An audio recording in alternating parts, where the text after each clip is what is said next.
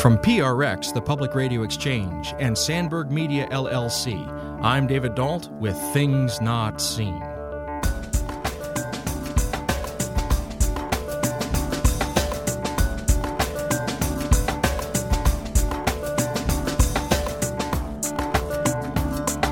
I think we are way too much sacrificing what could be robust relationships with people because of a certain way that they think or believe that is different from ours. And I think Fred Rogers, especially, maybe Superman too, I think he probably would too, but as a real life person, Fred Rogers, I think he would encourage us to strive for those robust relationships much more than just being right.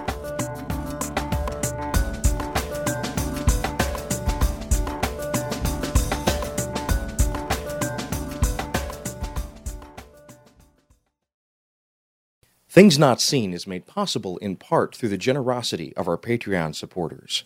If you'd like to join them, please go to patreon.com slash notseenradio. That's P-A-T-R-E-O-N dot com slash notseenradio.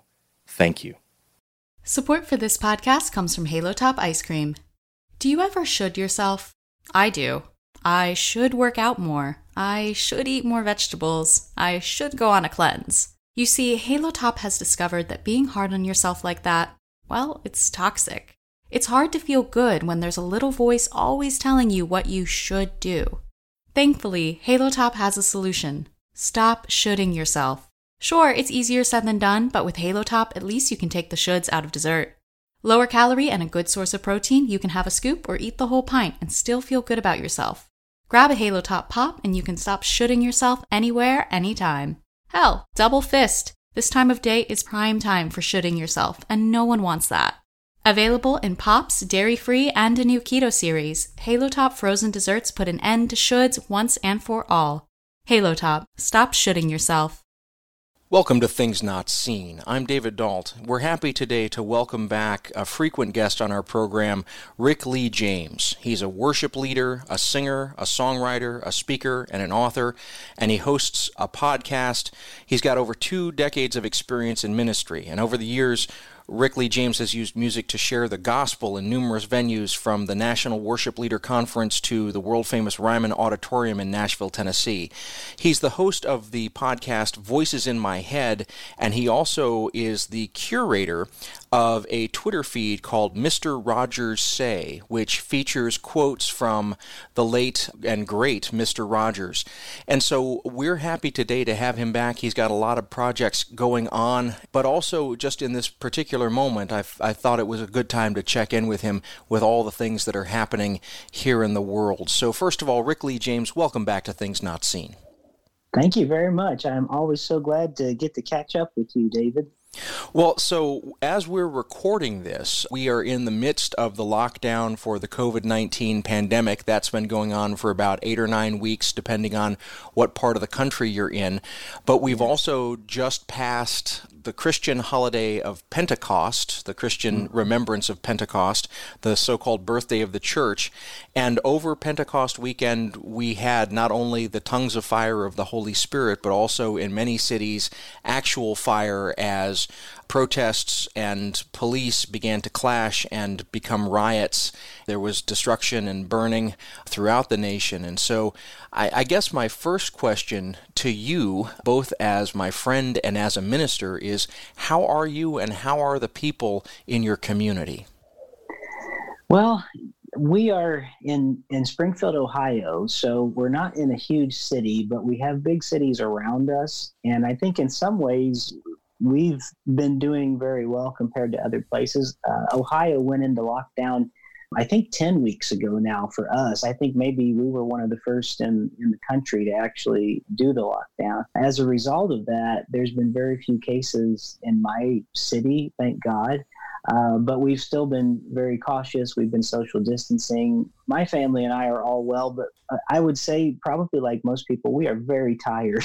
uh, it's it's a very interesting time, and I know everyone is experiencing it in different ways. I just happen to be the the father of a seven year old who, you know, his school, like like most kids, I think everybody in the U.S., he didn't get to finish school this year at school, so we became the teachers Plus, my wife is also a teacher for her job. And so she had to learn how to do teaching at home, which was really exhausting and tiring for her. It, it was a challenge for all of us. And then I have been still working at my church. And we have never closed down. We've closed the building, but we never stopped doing services. We've had a drive in service every week where people, the, the theme has been come as you are, and, but stay in your car because we broadcast the service over an AM radio frequency. And we stand literally at the back door of the church, and I lead using a guitar and our pastor preaches and, and some of the other staff does various things but we've all been being very careful to social distance from each other in this time. And we've also been doing online services in addition. So, uh, like many pastors, I have become a producer and video editor, and I've been putting together services online. And it's very busy, but we are just about to get back to where we are starting to meet together inside again in a few weeks.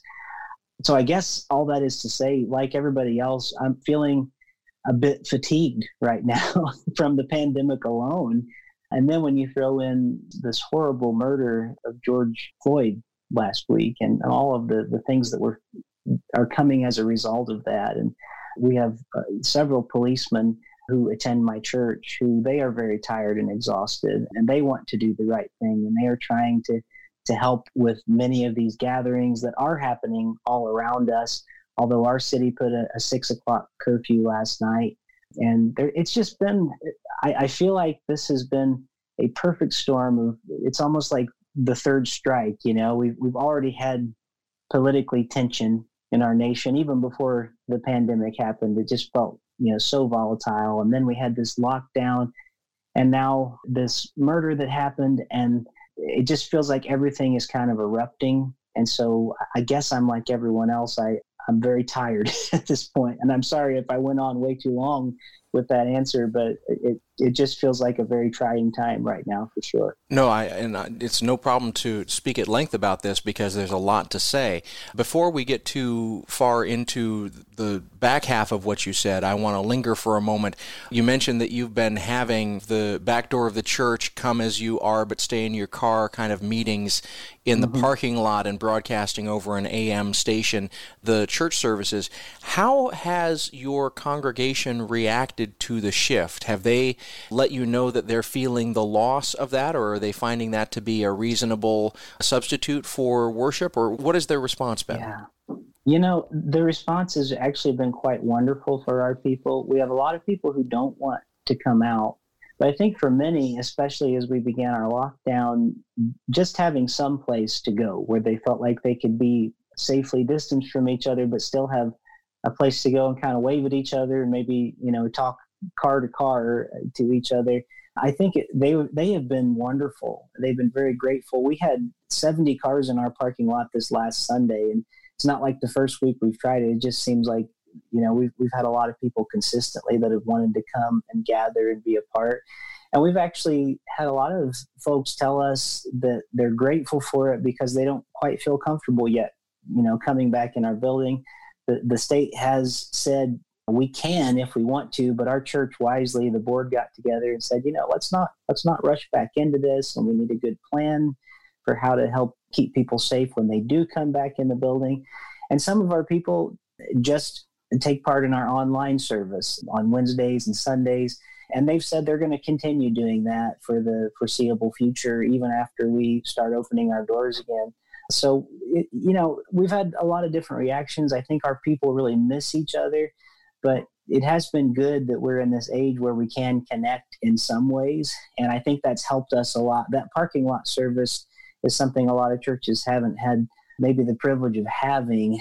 And, and I'm, I'm grateful that we've had that because I think it really has enabled us to, to not lose connection completely. If you're just joining us, this is Things Not Seen. I'm David Dault, and we're happy to welcome back to the show today a frequent guest on our show, the singer songwriter and worship leader Rick Lee James. And we're talking about a variety of topics today, from ministry to music to Mr. Rogers. And so please do stay with us as this conversation continues. Well, I, I want to shift for a moment because, as I mentioned just a moment ago, you're not just a worship leader there in Ohio, but you're also a performing singer songwriter, a charting singer songwriter, one that uh, is a, a long standing fixture on. Uh, on the contemporary Christian music scene. And I, I want to ask you, as a performer, as a person who part of your livelihood has been involved in traveling to places and playing your music for crowds, how has the COVID 19 lockdown changed your life and your livelihood over these past 10 weeks? Uh, it has changed it really significantly. I, I miss being able to, to go out and play music for people. When the, the lockdown first started and they recommended that we stay in our homes and shelter in place, I was fortunate that a guitar company who, who I'm endorsed by, Breedlove Guitars, uh, they actually let me do a in my home concert online on their Facebook page, and, and you can still find it on their Facebook page. And it was, you know, about a half hour concert, and uh, it, it was a lot of fun to do that. But but really, sitting in a room by yourself talking to people who may or may not be there is is uh, it's it's hard to get energy from a situation like that. You can see that they're viewing it online, and that's wonderful. But I really miss the interaction, especially when I'm doing songs that are meant to be sung together. You know, there's a worship music has a bit of a feel of almost the kind of gatherings that somebody like Pete Seeger would do sometimes, you know, where he really wanted the crowd to sing along and he wants that participation. And, and I, I really do. I long for participation whenever I'm playing. I try to do a lot of music that allows people to participate. So I really miss it. There's, I feel like there's a piece of my, my heart that's missing. That being said, I have been so busy with helping out at our church and working at our church that it really hasn't uh, affected our livelihood. They have, our people have been so gracious to continue giving during this time, and they've been able to even give a little extra uh, to me just because I've been doing so much more, and I haven't had the other income from traveling right now, and that is such a gift. I know so many of my friends who are not bivocational like I am, and and this has been a real blow to them for all this time and who knows how much longer it'll be before they'll be able to get out and play for crowds again. So it has been a, a real change for sure, but I'm looking forward to better days.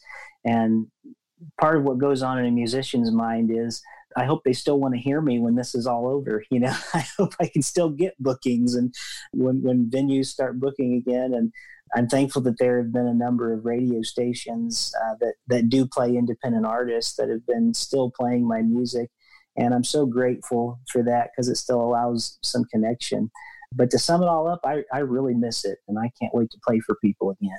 Well, and uh, you, you, both play for people and you pray for people. And uh, before we go to break, I, I want to linger on now one other piece of, of what you said a, a moment ago, and that is you have members of your congregation who are police officers. I'm sure that you have members of your congregation who maybe have been directly affected by yeah. the violence that's been going on.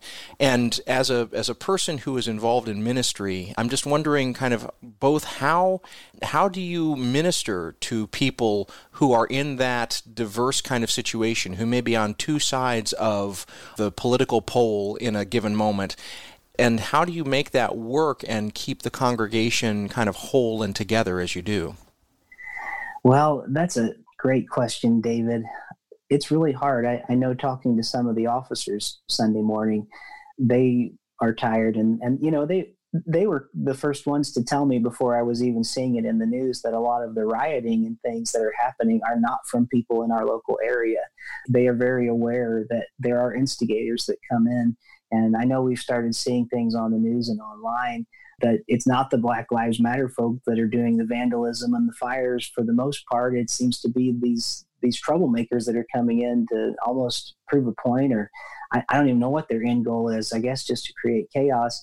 And like the police officers in my church are very aware of that, and they want to help, and they seriously want to give voice to people whose voices are not being heard. And I'm grateful. One of our officers yesterday, I talked to him on the phone, and he's actually studying to become a pastor and he's, he's uh, just got approved from our local district in the Church of the Nazarene that I'm a part of that they were going to give him his district minister's license so that he can start doing that. And, you know, if, if it came to it, he would be able to actually start pastoring a church with this license uh, under the, the guidance of like local ministry boards and things like that.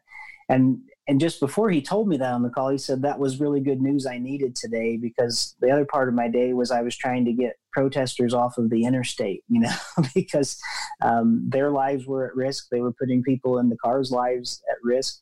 And then I have people who are, you know, good friends who who are are black people that are really feeling a lot of pain right now. I mean, I, I think we're all feeling it to some level, but those of us with a privileged state of being white in this country. We just don't understand the full hurt that is going on there. And uh, and I've had friends who who are very gracious and very kind, and I've had friends who feel like we should just burn it all down. You know, they've they've had it for so long, and it's been so hard on them. You mentioned Pentecost before, and I think apart from the Holy Spirit, I don't know that we have a chance to be able to minister in any meaningful way. And I, I was thinking on Sunday when the miracle of Pentecost happened, we often focus on the story and acts of people speaking and everyone hearing. But the, I think the miracle of the story is not so much that they spoke, it's that people were hearing in all these different languages, that they were listening, and that what they were hearing was making a significant difference because for whatever reason, God decided that moment was when he was going to use the church. And I feel like too often a lot of us should probably be quiet. I know that for me, as a white male who is coming to grips more all the time with just how privileged I am, it may not sound like it from all the talking I'm doing on this podcast today, but I am trying to listen more and I am trying to hear. And if the Holy Spirit can do that miracle again and again with us through Pentecost, that we can do our best to hear each other and do what we can to help I think that's the best hope we have uh, for staying united as a community together. If you're just joining us, this is Things Not Seen. I'm David Dault, and we're happy to be welcoming back Rick Lee James, who's a frequent guest here on our program. He's a worship leader, a singer, a songwriter, and a podcast host. We'll be talking to him throughout the hour. We'll be back in a moment. Things Not Seen is brought to you in part by Liturgical Press. Liturgical Press is a trusted publisher of resources on liturgy, scripture, theology, and spirituality. They've evolved to serve the changing needs of the Christian church, and they produce resources for pastoral leaders, teachers, engaged learners, and all leaders looking for quality books on faith and culture. Lit Press books are available at your favorite book retailer and online at litpress.org. That's litpress.org.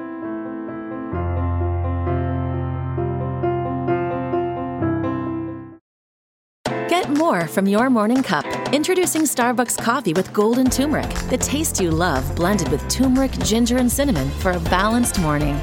Learn about Starbucks coffee with golden turmeric by visiting at athome.starbucks.com/more.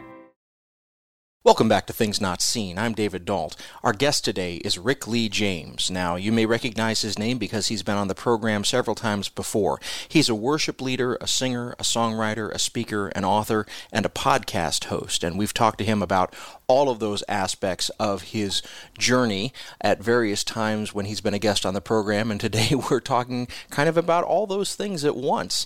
Rick, I want to shift the conversation a little bit to your first album, which was an album called Basement Psalms Live, and that's Psalms P S A L M S, like the book of the Bible.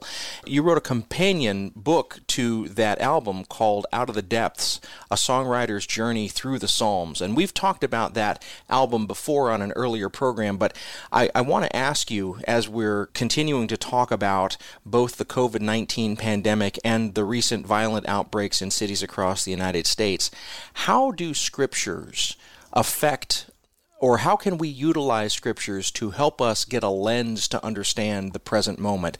I guess what I want to ask you in short is what good are the Psalms at a time like mm. this? Well, I think if we were to take the Psalms seriously, they help us to have words that we may not know how to say and how to pray, and words to sing that we might not otherwise sing. The Psalms specifically are, are so unique in the Bible in that they are directed to God for the most part.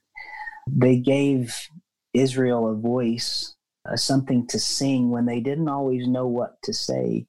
And I think there are times, and I'm finding myself personally in a time right now where even this morning as I woke up and just before I went to bed last night, I was asking God, like, what are we to do right now, Lord? This whole situation is just awful. I don't know how to minister. I don't know how to pray. I don't know what words to say right now. And there's a sense in which the Spirit gives us words to pray through this ancient book called the Psalms. There are words for people who have been oppressed and who need to cry out, uh, literally out of the depths. They are crying to the Lord for salvation. They're asking very hard questions. They are lamenting as much, or maybe even more sometimes, than they are praising. But it's important, I think, that we have those things. There are even even some things that I think might be the most helpful right now called imprecatory psalms. And usually we look at those and we think, well, I can't imagine praying for things like lord break the teeth out of their mouth or to be harsh with them or or may their children you know if you're you're praying against someone that is your enemy there are literally prayers in the psalms that are about you know let my enemies children be fatherless let them go about hungry and broken and poor and the reason I say that those things are helpful is not because I think it's helpful to use that kind of language all the time. And sometimes I struggle with that even being in scripture. But as a Christian, I look at those through the lens of Jesus Christ. And I think we can come to God with those prayers and come to God with those frustrations. And sometimes, you know, you fill in the blank with whoever your enemy is. And we can pray that out and say, Lord, just do to them what I wish would happen. But it's important for us in the light of Jesus to look at what he reveals to us about the heart of God and for us to know that when we finish our tirade and say, Lord, do all these terrible things to my enemy, that Jesus says, No. he said, But I'm going to teach you how to love your enemies and pray for those who persecute you. And I think that's a very important distinction. I think we need that. Maybe those Psalms are there to help us get that aggression out in, in maybe a way that doesn't hurt anyone, I know some people might want to take them literally, but I think if we're going to be faithful to the gospel of Jesus, we have to look at it and say, okay, it's all right to let God know how we're feeling, but now what does God feel about how we need to respond? I just want to say it's so helpful to have you say that because one of the things I wanted to ask you about was in particular Psalm 137. And for listeners who are unfamiliar with that psalm, it begins with the phrase, By the rivers of Babylon, we basically sat down and we wept as we mm-hmm. remembered Zion. And then the, the captors, the Babylonians, sort of say, Hey, play us some of the old songs of your old, you know, play us some of those old time songs of your homeland. And this is one of those psalms that you were saying that ends with a really violent image of basically we'll we're not going to be happy when we play the songs of our homeland. We're going to be happy when we take your children and bash their heads against the stones. Yeah. And that to me i mean i think one of the things that we have to understand is that the bible gives us, and this is exactly what you're saying, language of revolt and revolting mm-hmm. language. It gives yeah. us this moment when the speaker may not be acting on it, but is definitely feeling the I want to lash out, I want to destroy something, I want to destroy property, and I want to destroy other human lives because I feel like my life has been destroyed. And you mentioned earlier the race factor of all of this, and I think it's very important because we're living in a time when there's a power structure in our country of white Christianity, and white Christianity, as a, some people that I've been listening to the last couple of days, white Christianity kind of wants to skip over the whole repenting part and get right to the forgiveness part. Yeah. And one of the things that's important, if I'm hearing you correctly, about a psalm like Psalm 137 is for people who have comfort and power to sit with that last image and say, wow, there are people in the world that want to kill my children because of what I have done to them, even if I haven't done anything to them. Does that make sense? Yeah. Yeah. Oh, yeah. It makes sense. And a psalm like that, I, I read that through modern eyes, and I think, what a what a terrible what a terrible thing to say. We want to dash your infants on the rocks, you know. And yet, we so desperately need before we get to that forgiveness, we need to get to repentance first. And in order for a person to really, I think, be able to forgive, it needs to be acknowledged from the person who has to do the forgiving on some level. They have to be able to tell the ones who have transgressed against them, I'm not forgiving you because it's not costing me anything.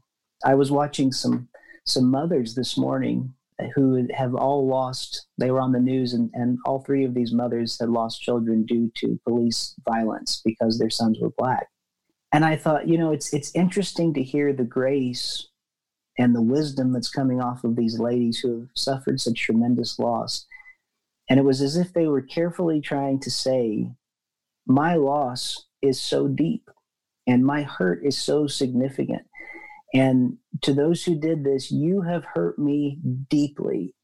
Forgiveness is not a matter of saying, well, it's okay, let's move on. Forgiveness comes at a great cost to those who are offering forgiveness.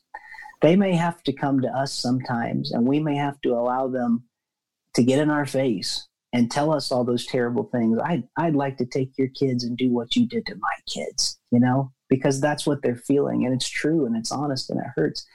But what a powerful thing when those same people have such grace that comes up within them to say, but even though this is so costly, I forgive you. And I'm astounded by that, to be honest. I'm astounded by so many stories of forgiveness I've seen. I'm, I'm astounded by, even in this situation, think of all the riots that are happening right now and protests and things that have happened. I'm amazed there haven't been more deaths yes, there has been damage and there has been destruction, and I'm I, I think that's terrible, and, and that shouldn't be something that we encourage by any means.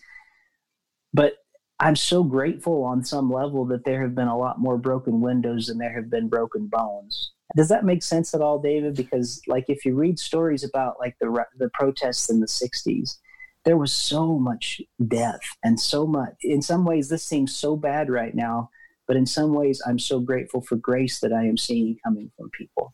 It does make sense. And one of the things that I want to linger on is that that phrase you just gave to me, which is that this forgiveness is costly. It's costly for the one who is doing the forgiving. It's not simply a matter of saying, I forgive you, like some kind of Hallmark card, but it, it almost, from your description, it almost takes physical effort for the person to do mm-hmm. that. I want to dig into that, but before we do, I just want to make sure that everybody knows that you're listening to Things Not Seen. And today we're talking to a frequent guest on our program, Rick Lee James. He's a singer songwriter and a podcast producer and a speaker speaker and a minister, and we're always happy to talk to him about whatever projects he's involved in. And today we're kind of talking about all of those things. So you were talking about this notion of forgiveness, and that, that forgiveness, if I heard you correctly, is almost like a physical effort on the part of the person who has been wronged because the pain is so great.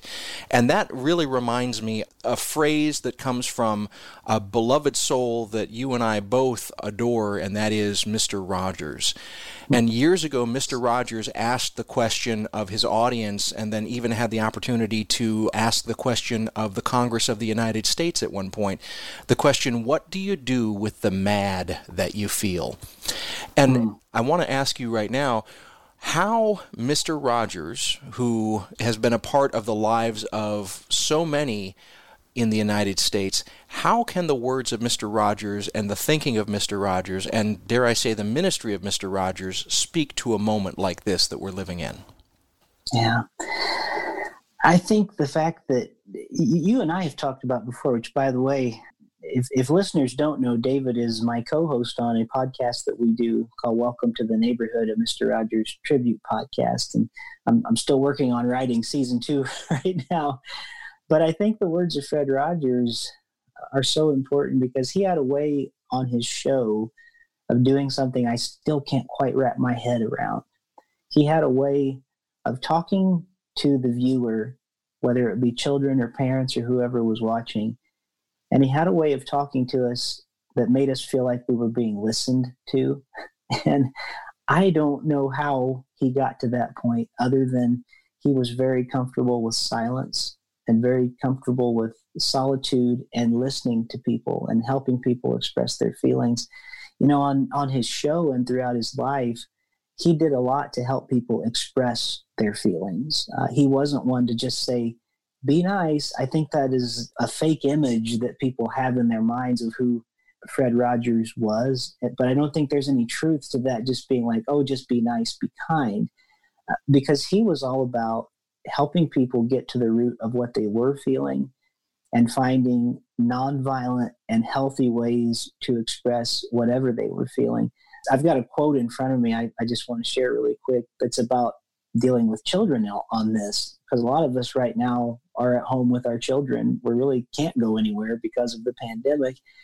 And he said, Our children will learn a lot about expressing their feelings by watching how we express ours. And we need to let them know that the violent expressions of anger that they see around them are not the way it has to be. Above all, we need to try to show our children that we love and value them. By doing so, we can help them learn that there is much in this world to love and value as well. And that goes for the people in it too. What a great way to put that, David. I mean, I I think if we can help people do what Fred did in some small way of, of helping us know it's okay to express our feelings, people need to be heard. I've heard a, a phrase so many times that people need to give help give voice to the voiceless. Well, I, I don't think that's quite accurate. I think most all people have voices, and it's not that they're not speaking. They have the ability to talk, but not everybody has somebody listening to them.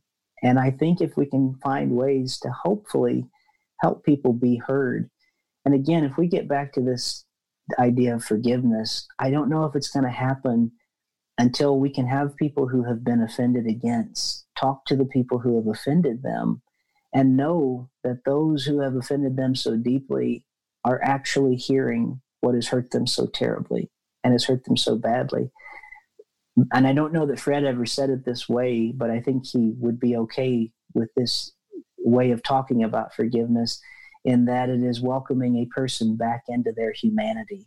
And that is such a gift that we can give someone. And I think Fred Rogers would make it all about the children right now. I know his, his widow, Joanne, she has talked about that numerous times, that he would be so concerned about children in this time. And let's face it, the children of today are the adults of tomorrow, and they are learning from us in this moment how they are to act. And, uh, and I hope that we are instilling in our children the right things that they need to hear and are giving them ways to express as well. And if folks have just tuned in, they may have been surprised that you would have a Fred Rogers quote just ready at your fingertips. but but for listeners who may be unfamiliar with your work, you are the curator behind the very popular Twitter feed Mr. Rogers Say, which is basically a collection constantly through the day and through the week of quotations from Mr. Rogers. How have people been reacting to the Mr. Rogers Say Twitter feed, both through the pandemic, but also particularly over the last few days with the protests and the riots in the various cities? What is what has your observation been about the way people have been receiving the words of Mr. Rogers in these contexts?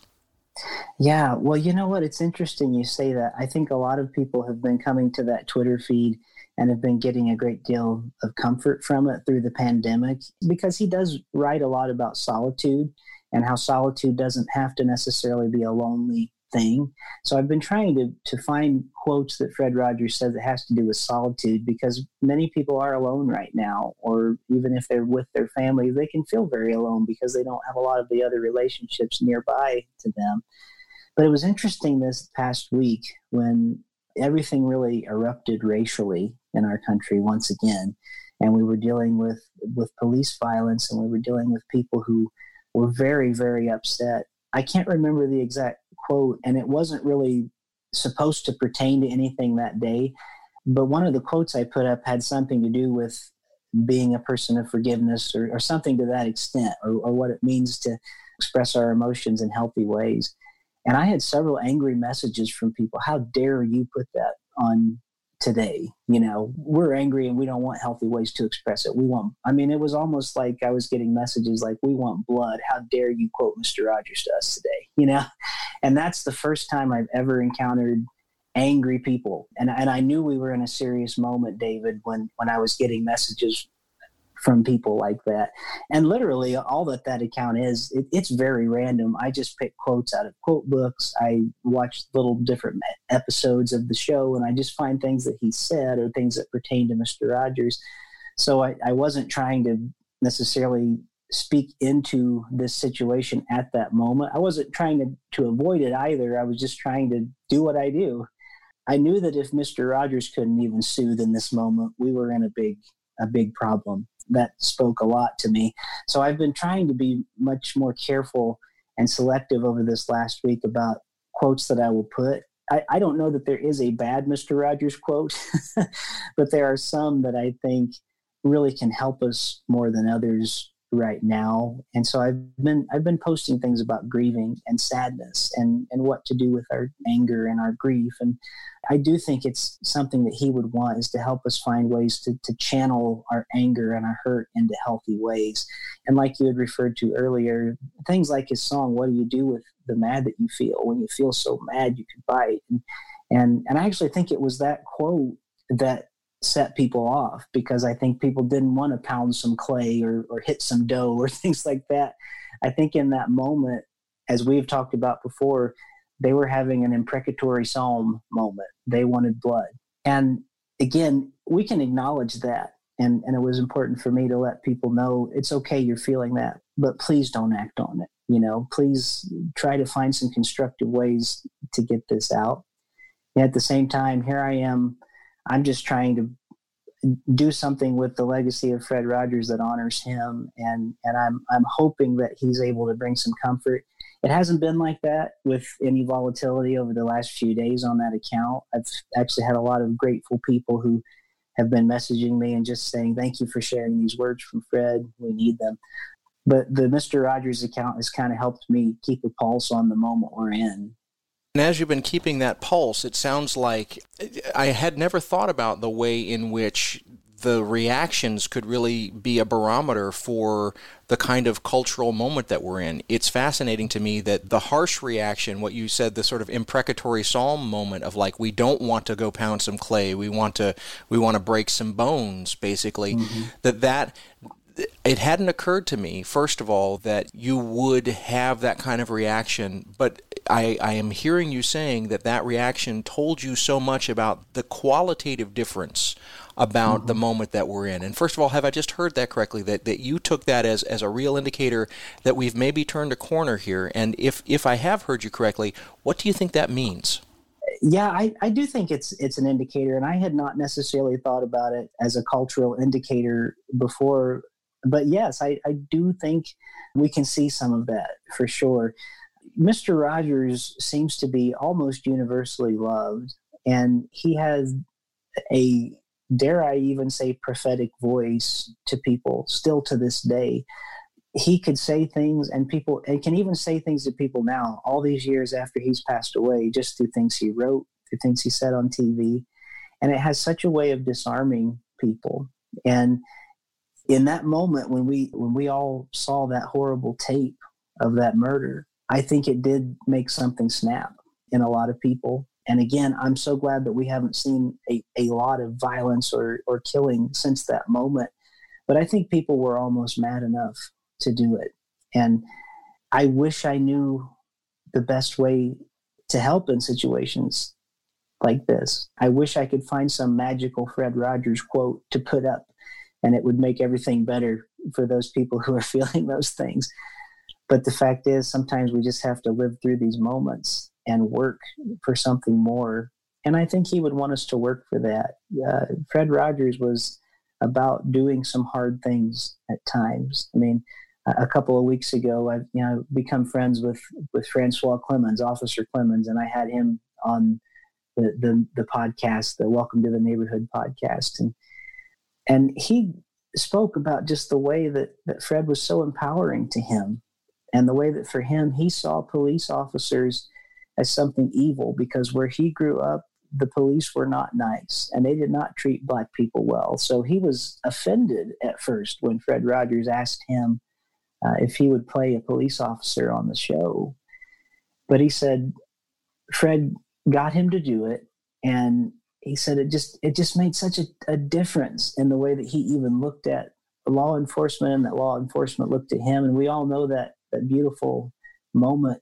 Uh, it actually happened twice on the on Mr. Rogers' neighborhood, where he invites Francois Clemmons, Officer Clemmons, to come over and share this wading pool and and stick your feet in because it's hot, you know, and, and this water feels awfully good. And we know at that time there was uh, a real problem with race in our nation even then and there was uh, incidents where people were throwing acid into swimming pools to get black people out of the pool because they didn't want uh, anybody but whites in their swimming pools and and Fred made that choice. I'm going to invite him to my pool and we're going to stick our feet in.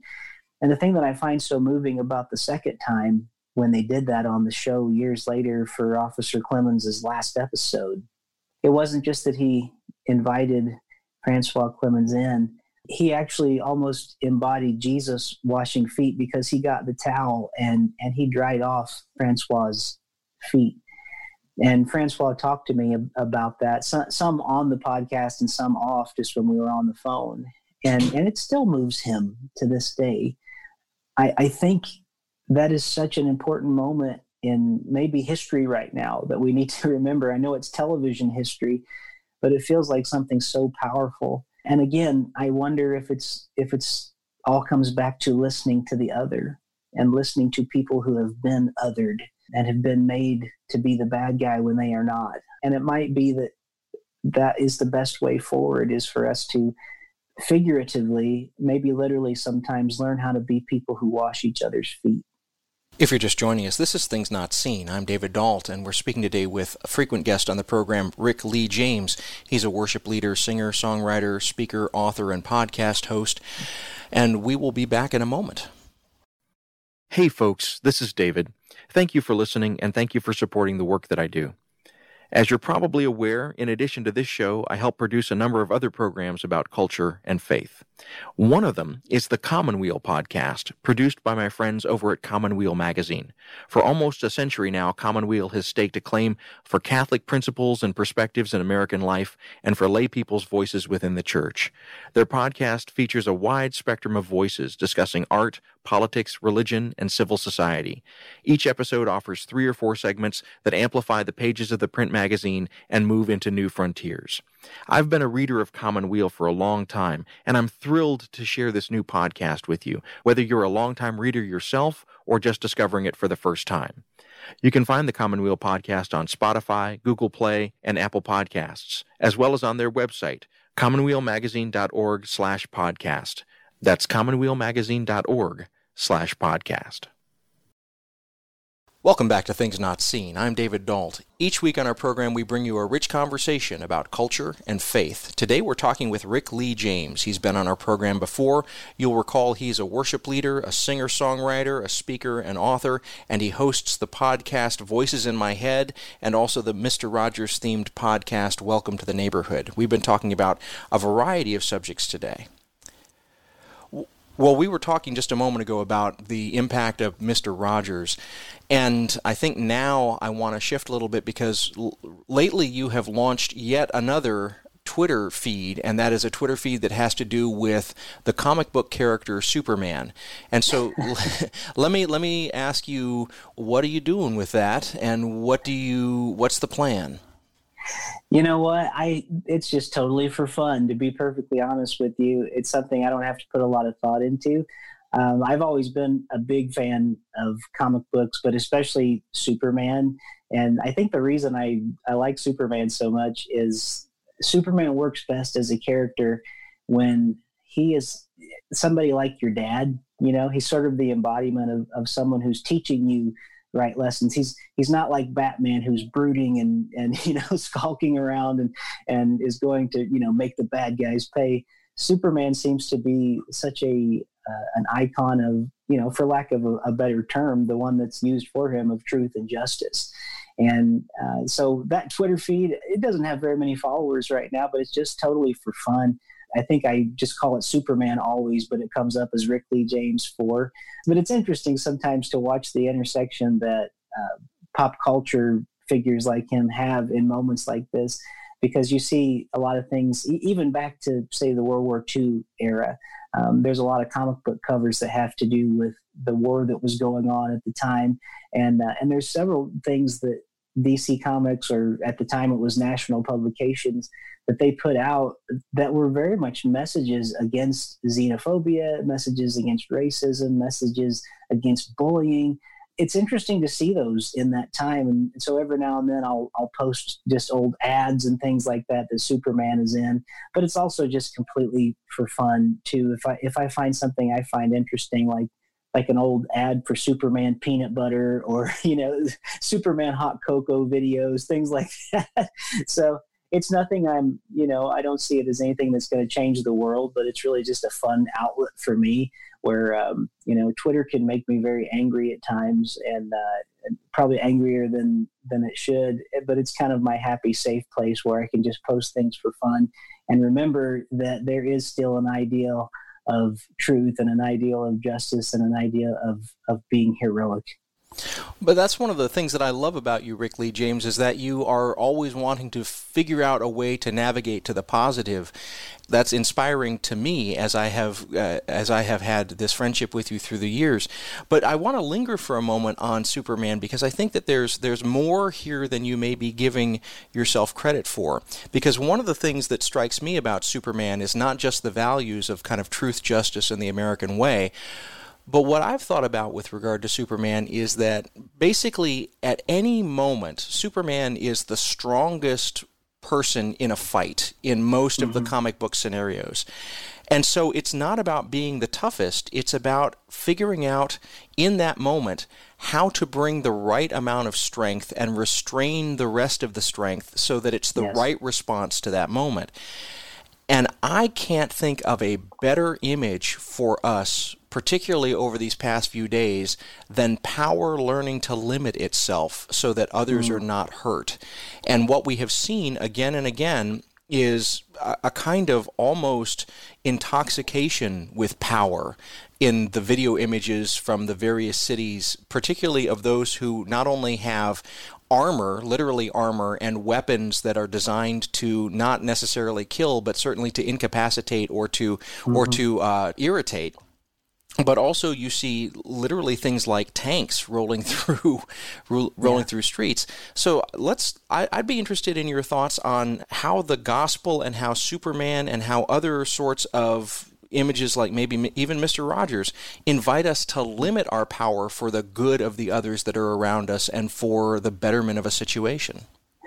Yeah, no, that's that's a great observation, and I I do think that Superman actually embodies a, a term that we see from Jesus uh, when when he talks about blessed are the meek, because meekness, if you really look up the definition of the word, it it doesn't mean weakness or being a mild kind of a milksop type person like I think we often think that word means.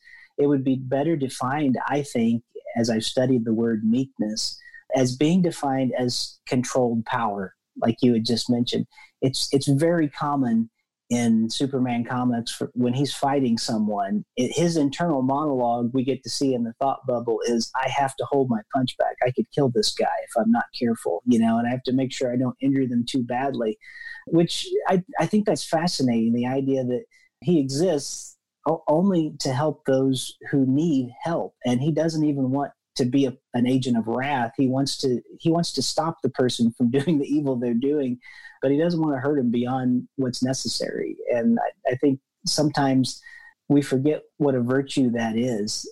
We don't get a lot of that language from some of our leaders right now. Uh, we we get a lot more about you know use a little extra force, uh, you know hurt them if necessary. Even last night, I mean, what a tragic thing that we saw last night, um, and, and the Bible being used as a prop um, by the president while just before he walked out, you know, they're, they're tear gassing crowds, a peaceful gathering of people. And it was not an instance of this happening. It wasn't an instance of meekness. It was it was an instance of I'm going to use all my power against you just so I can have a photo op. And thankfully, a lot of ministers have, have been speaking out on that and saying, you know, that's not what the embodiment of Jesus is. It's not the way of, of Christ. And hopefully we can faithfully speak into those moments. But I think one thing I'm learning too is I don't know if this pertains to Superman, maybe it's more to Fred Rogers, but I think the idea that we are sacrificing relationships because of what we feel another person is thinking on a certain issue. Um, we see this a lot in the theology world. You know, we discount other theologians because they don't believe the same way that we do. Um, you know, well, your theory on creation stupid, so I'm going to dismiss you. And I don't even want to be your friend. You know, uh, we do this in politics where, well, I, I think your politics are wrong, and so thus you're the enemy and you're evil, and I can hate you for that. And, and I think about what a terrible thing that must be in the heart of God, who didn't wait for us to know all the right things before he revealed himself to us. The divine gave us revelation of who God was, and we're still figuring out what that means. I don't know that we'll ever have all the right answers. But if, if Jesus can be one who condescends that way and comes and eats not only at the homes of the Pharisees, who were the religious people of the day, and also hang out and have fellowship with the sinners at the same time. Uh, and in Jesus' eyes, I'm sure none of them had it right. but he wasn't willing to sacrifice right relationship for rightness in their eyes all the time. And I hope that makes sense. But but I, I think we are way too much sacrificing what could be robust relationships with people because of a certain way that they think or believe that is different from ours. And I think Fred Rogers, especially, maybe Superman too, I think he probably would too, but as a real life person, Fred Rogers, I think he would encourage us to strive for those robust relationships much more than just being right all the time. And that's a really hard thing to do, but he, he always encouraged us to make the good attractive. And, uh, and we want to be people who I think who will plant so many good seeds into the world. And, and, as I heard Andrew Peterson say last night in a speech online, he, he said, pull the weeds of injustice and evil, plant so much beauty that it chokes out the poison. And I hope that we can be about that. I think Fred Rogers and Superman both could get behind that. Pull the weeds of injustice and evil and plant so much beauty that it chokes out the poison. If you're just joining us, this is Things Not Seen. I'm David Dault. And we're speaking today with Rick Lee James. He's a worship leader, singer, songwriter, speaker, author, and podcast host. We're talking about a range of topics today in light of the COVID 19 pandemic and the events uh, of the weekend of May 30th and 31st. Well, so in our final minutes together, I want to turn the conversation back to you and ask kind of as a minister, as a father, as a creative person, what are you doing in the midst of these times, both with the sheltering in place and also with the heartbreak of, of having those in your congregation who are caught in the middle of both the pain of loss around these protests and the violence, but also those in your congregation who are on the police force who are who are trying to navigate being basically agents of the state? What are you, Rick Lee James, doing for self care in these moments? Hmm. Well, that that's a great question, David. I wish I had a really good answer. I've been trying to take care of myself, and that I've still been trying to exercise, go out and run every day, and, and that does relieve a lot of stress. I wish I could say, you know, well, I've taken the time being at home that you know I've just been so creative and I've I've written you know 25 different songs a week you know or something but it just hasn't been the reality. I feel like we've been so busy and so under the load from so many different directions. Uh, I feel like in some ways it's it's squelched a lot of that creativity. But one thing I am doing is I am continuing I have been doing this for years now. Uh, every morning when I wake up the first thing I do is I have a rather lengthy rite of prayer that I go through. And it, it takes some time to do every morning. But after I do this prayer rite and I go through the daily scriptures, I find that it does give me a center and a focus. some days I listen better than others. But what I'm trying to do in those moments is using things like written prayers and doing them every day and being consistent about them is I'm I'm trying to learn how to pray. And I know I don't always have the best words, but I'm trying to do that. I am trying to to take some time to to do some fun things, you know, in the evening. A lot of times after my my son goes to bed my wife and i try to watch some movies and you know i've been i've been watching personally a lot of star trek lately which has just been kind of fun to dive into. But even in a show like that they get into like social issues so often you find yourself thinking through big issues of the day at the same time so i don't know that i have any any key to anything i'm doing for self-care other than I'm, I'm trying my best to have sabbath where i can take it but boy, doesn't it feel, David, like it's hard to find those moments of Sabbath, even though you're home all the time? like, have you experienced that being a challenge? Absolutely. And you've just hit upon a constant conversation in our family, and that's like we've spent the whole day in the same house, but we have had probably less time together than we had when we were all having active lives outside the house. Like we have to be very intentional sometimes about slowing down and actually making time to listen to one another and to be with one another because you get exhausted. And so mm-hmm. even though you're you're largely just sitting still. Well, I've got sort of one final question for you, and it's this where do you think that God is in all of this with the pandemic and also with the eruptions of kind of economic catastrophe and violence over the past few days? A cynic might say, well, God has simply turned God's back on us. I have a sense that you're not going to give me the cynical response, so I'm very interested in where you are seeing God's activity in the world now. Well, Man, that's a good question, David. You always ask such good, thought provoking questions. I think last week, God was on the ground being choked to death by a police officer. I think that God right now is sitting and weeping with a lot of weeping families. I think God is righteously angry with some people who are going through some real anger issues in their life and they are right to have these feelings of anger. And I think God is also the one who is doing his best uh, in the hospital rooms, trying to help people who are suffocating to death with COVID 19. I think God is also the one that is suffering with COVID 19. and all that is to say, I, I think of Elie Wiesel's book, Night, where everyone's looking at the gallows where people are being hanged in a Nazi prison camp. And someone says, Where is God? And they, they say, someone says, God is there hanging on the gallows. And I don't mean that in any way as to say, and I'm not even entirely sure what Elie Wiesel meant, but the way I take that is we have such a deeply incarnational God, and we see such a, a, a deeply caring and concerned God who is not pulled himself away from our sufferings.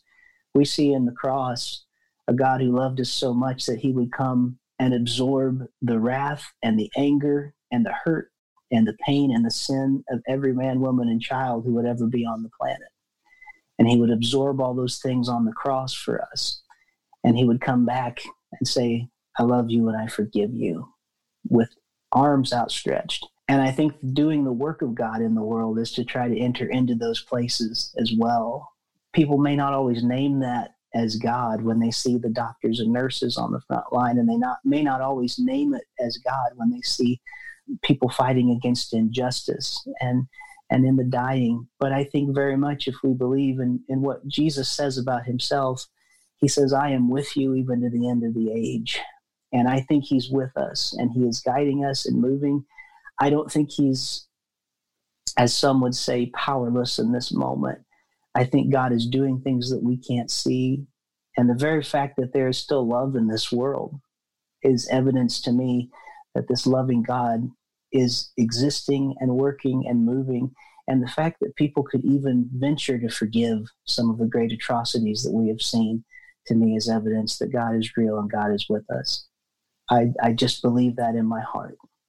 Well, Rick Lee James, not only do you bring beauty into the world through your music and through your writing, But what one of the things I just love about you is how you actively go searching for beauty in the world and you collect it and you, you gather it and you share it with other people.